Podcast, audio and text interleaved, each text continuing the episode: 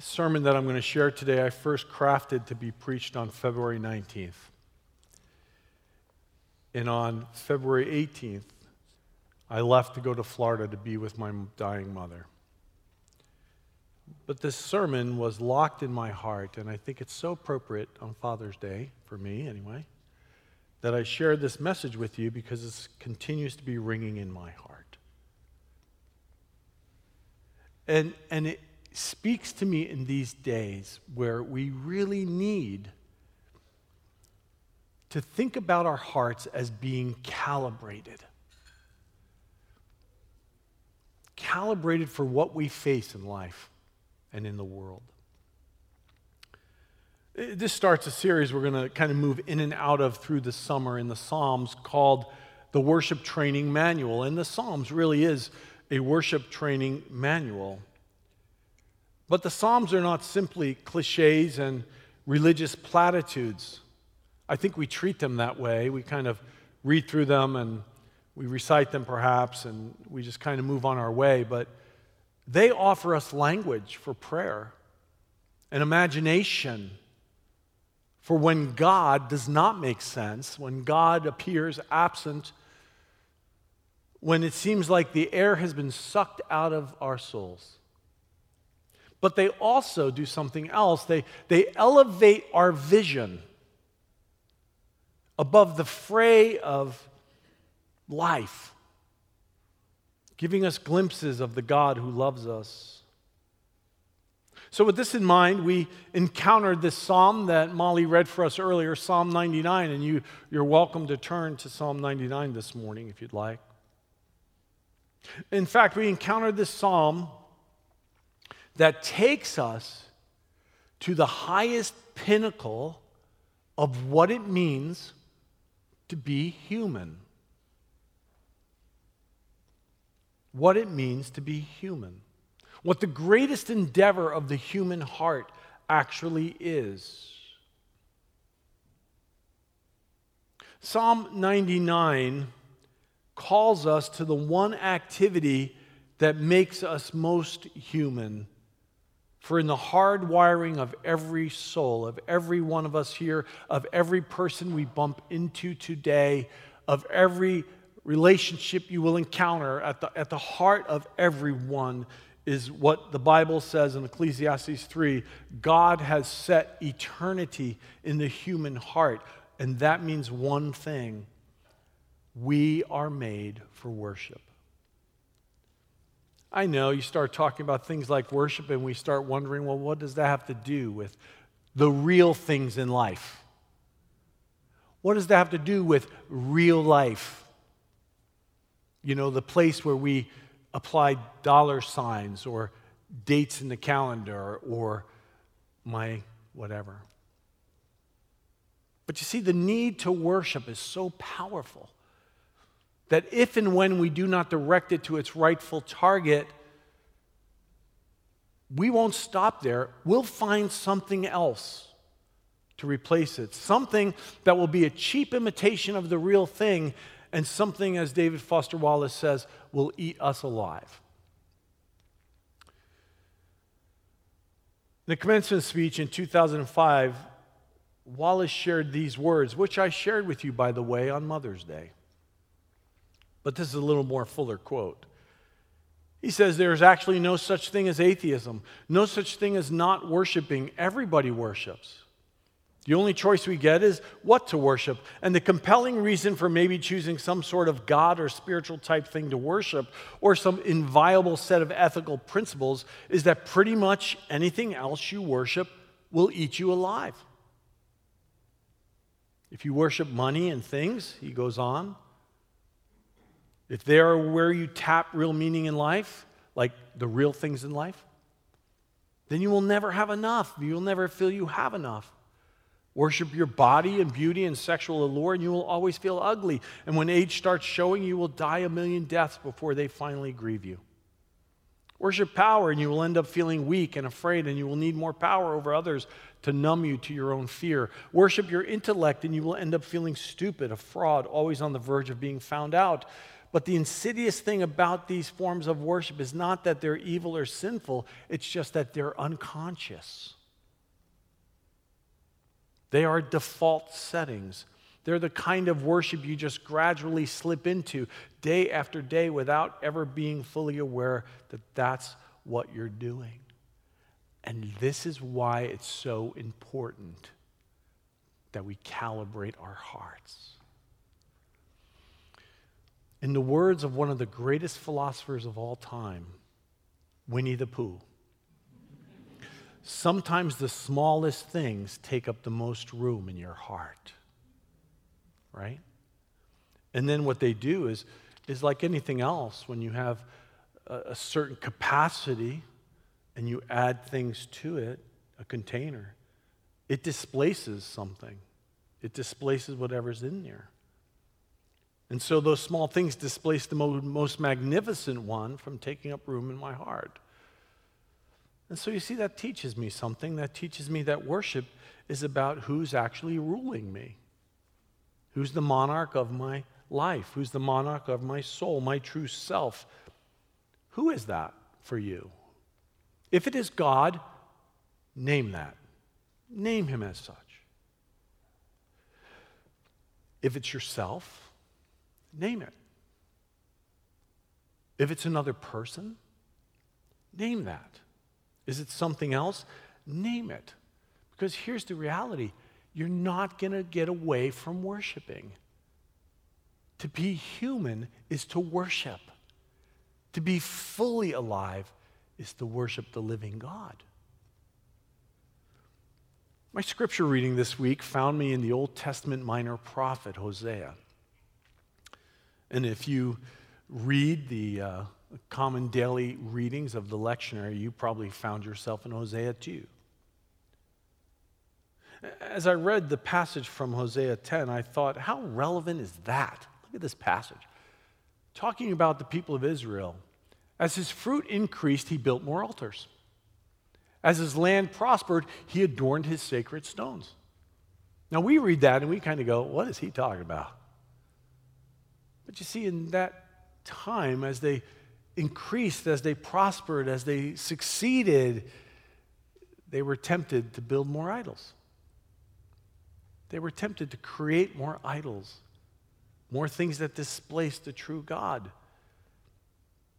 I shared this quote a couple weeks ago from John Calvin The human mind is a perpetual factory for idols. And that's so true. Prosperity tempts us to idolatry. And consuming can lead us to misplaced worshiping.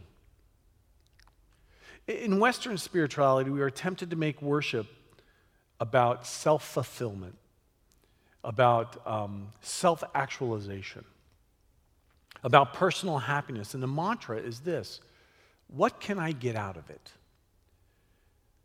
If the music is not current enough, or in some cases not nostalgic enough, we dismiss it as doing nothing for me. If the sermon is not relevant enough to my life or appealing enough to my desires or opinions or politics, we dismiss it as I'm not being fed. If we are not moved or made to feel good, we dismiss worship as, well, it just feels empty. But my friends, worship's sole intention and only audience is God we gather around an audience of one. Amen. We gather today around an audience of the one true God and King. And, and imagine what's occurring right now when you sing your praises, when you give your thanks, when you lift up your prayers.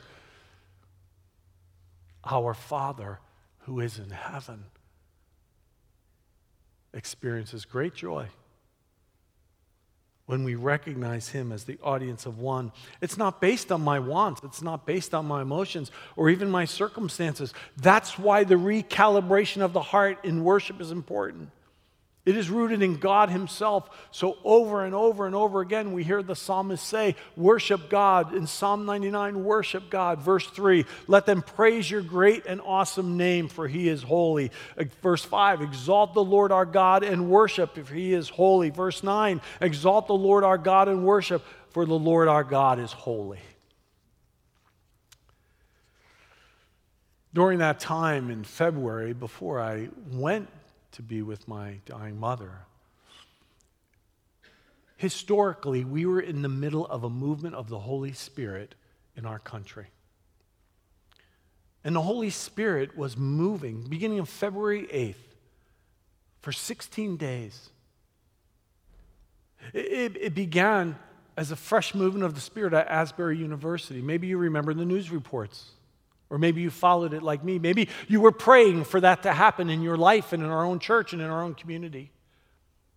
It's a unique time. And you know what it did? It blew up the perception that God is irrelevant as thousands, mostly young adults, cried out to God. But you know what our immediate temptation is? Our immediate temptation is to try to duplicate that, to try to replicate that. But here's the problem that movement is God's. God's alone. It's about God. And, and, and if you get anything from the Asbury movement, get this. It was birthed not in some special event, not in some special service, but it was a birth in seeking God in a regular, low key, required chapel service a required worship service. Low key, nothing fancy. In fact, most of the people left the service. But some of them said, huh, something in me tells me I need to go back. That's what happened. And they turned around and they went back and they felt compelled just to pray. By the way, it wasn't the administration of the school. It wasn't the seasoned, decades old Christians. It wasn't the fathers of the church. It was students. It was 18 year olds, 19 year olds, 20 year olds, 21 year olds. So when you see these 18, 19, 20, 22 year olds in our congregation, thank God for their hearts for God. Amen? And those students turned back and they went into that chapel. It was an ordinary unremarkable chapel service. And they went back in there, and God began to meet them. And what was interesting, it wasn't about like the hanky waving of old days, it wasn't people with all kinds of outward expression. Most of it was humility, weeping, confession. And for 16 days, thousands and thousands of people migrated to Wilmore, Kentucky. But get this this is a good reason to show up to a regular, low key worship service that doesn't look like much. To show up with a heart toward God, worshiping God, because you never know when you might have a once in a lifetime encounter with God. For those students, some of those students, they'll probably never have that encounter again. They may never have an experience like that again.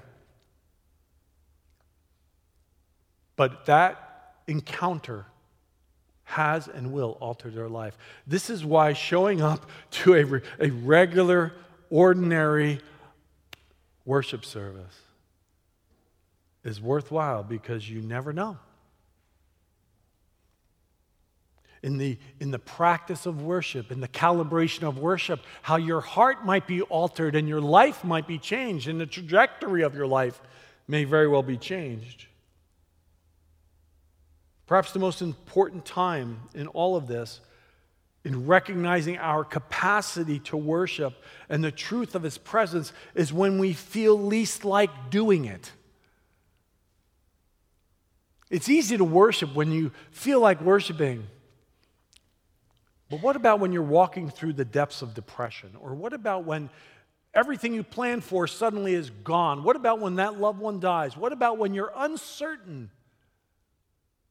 What about when it's not what you want it to be?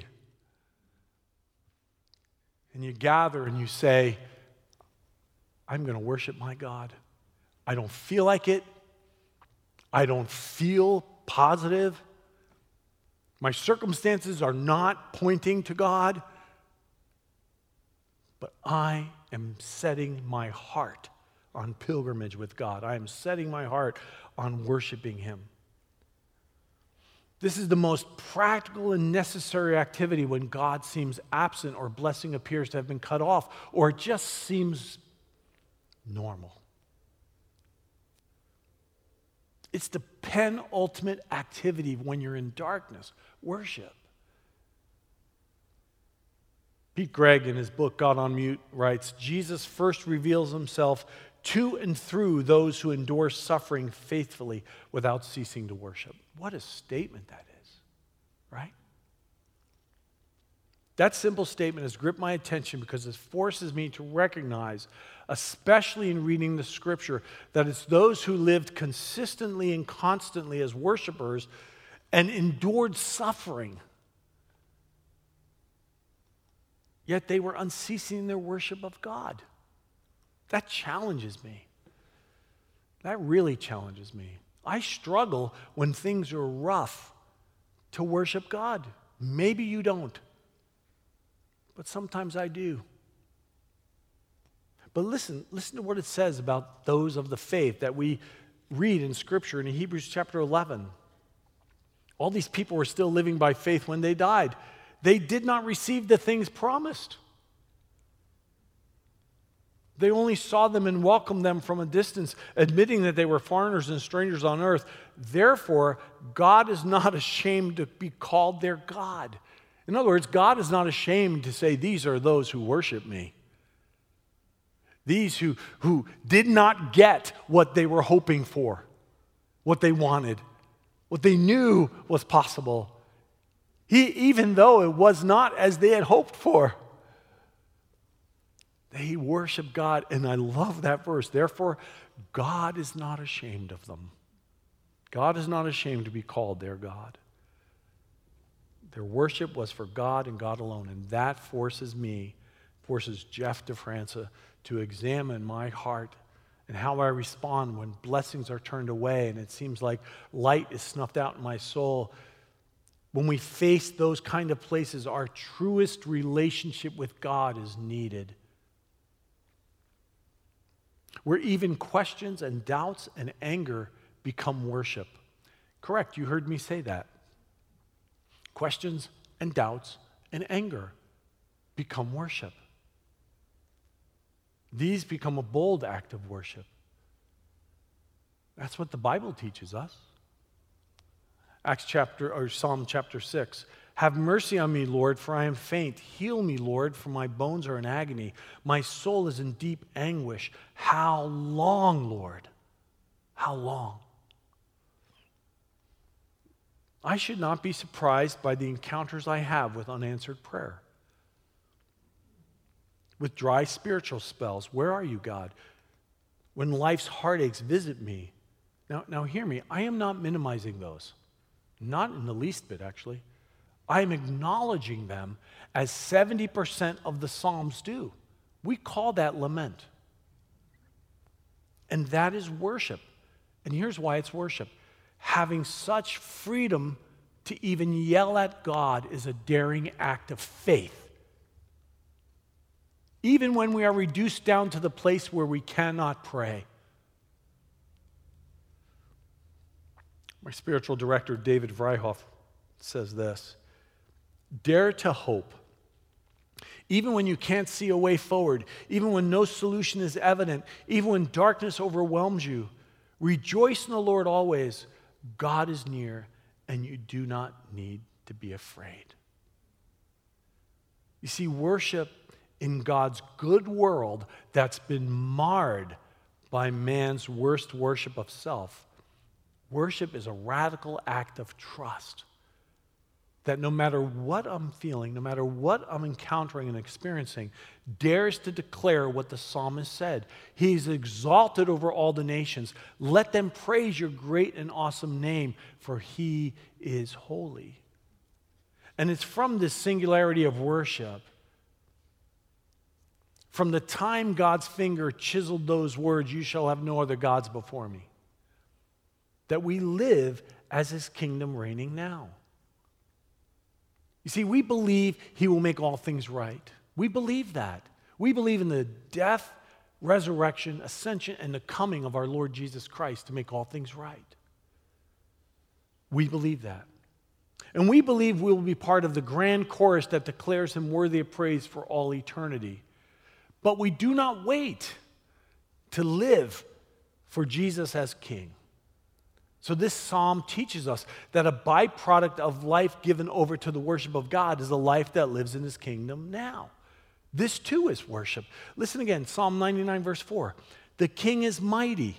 What does it say? He loves justice, he has established equity. In Jacob, you have done what is just and right. He loves justice, established equity, justice, and righteousness. Do you see that those are current kingdom values? Tomorrow is June 19th.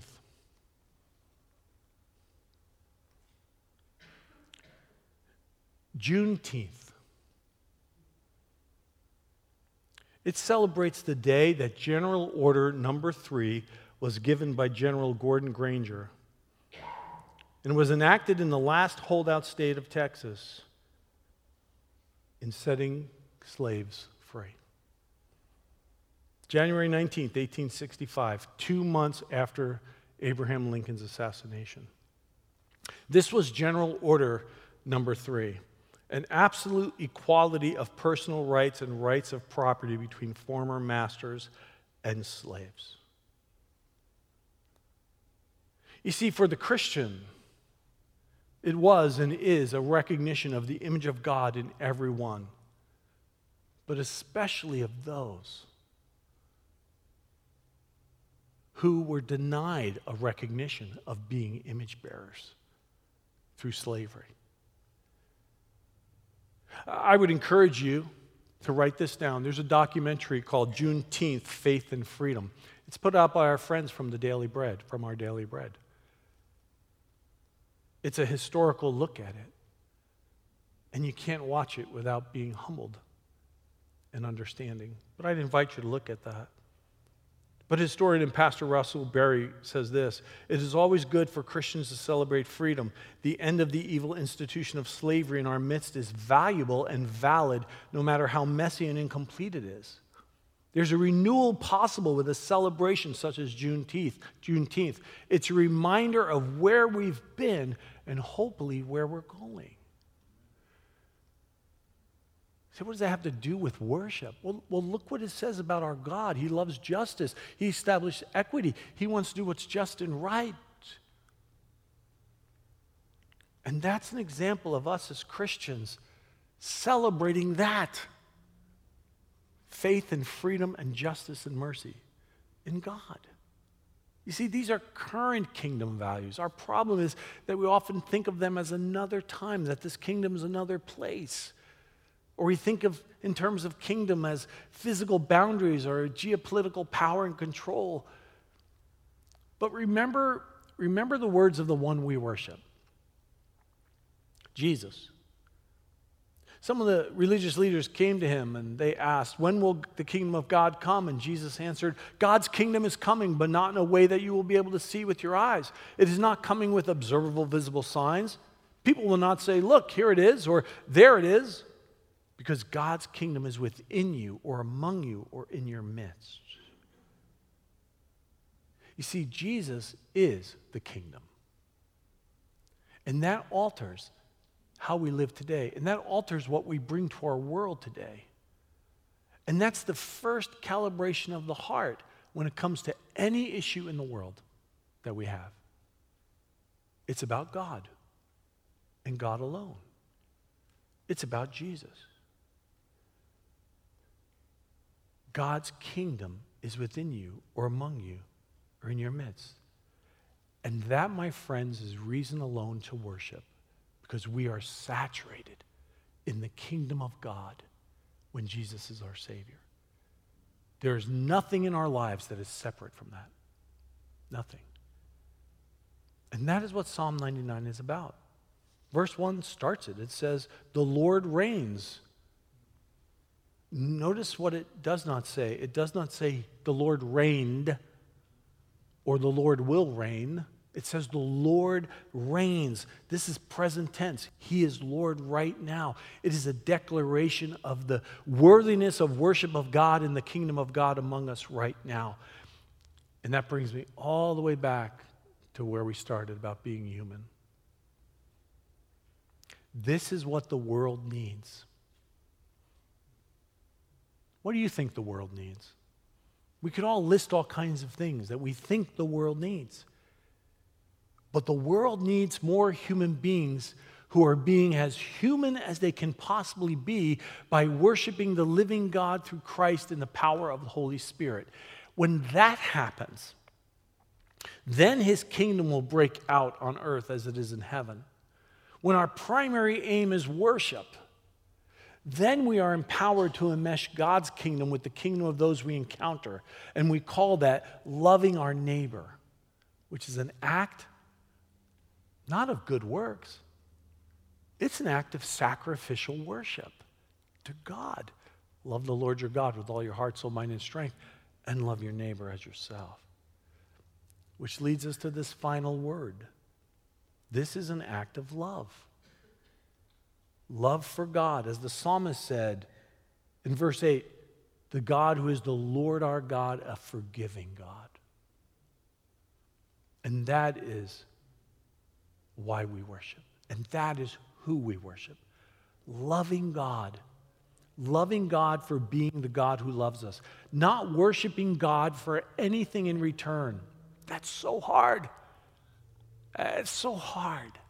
We live in such a transactional world, such a conditional world that we, we place that same ethic on God and we, we say, Well, God, if I do this for you, why don't you do this for me? But this is just worshiping God for being God, worshiping God for being our Savior, worshiping God for being Him, not worshiping Him for anything in return. And that's what we're invited to. That's the most human thing, the most human thing we could possibly do. Do you know what the world needs? It needs us to be fully human the way God wants us to be human, the way God designed humans to be. As Dan Wilt paraphrased, My soul exalts you, great, awesome, just, kind, the Lord our God, holy, holy, holy. My friends, come. Come. Let us be human. Let us be as fully human as we're made to be let us worship God, who then impacts every part of our humanity as an offering to the Lord. I invite you to stand with me this morning as our worship team comes.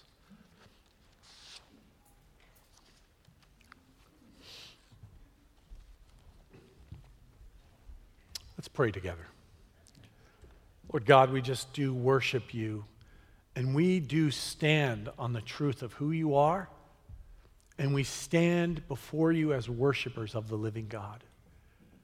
And God, we pray that this God who is king, this God who brings justice and equity, this God who brings forgiveness, this God who is so worthy of our worship, Lord, would you be worshiped and praised today? We stand on you.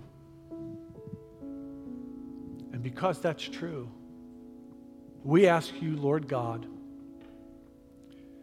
as we worship you,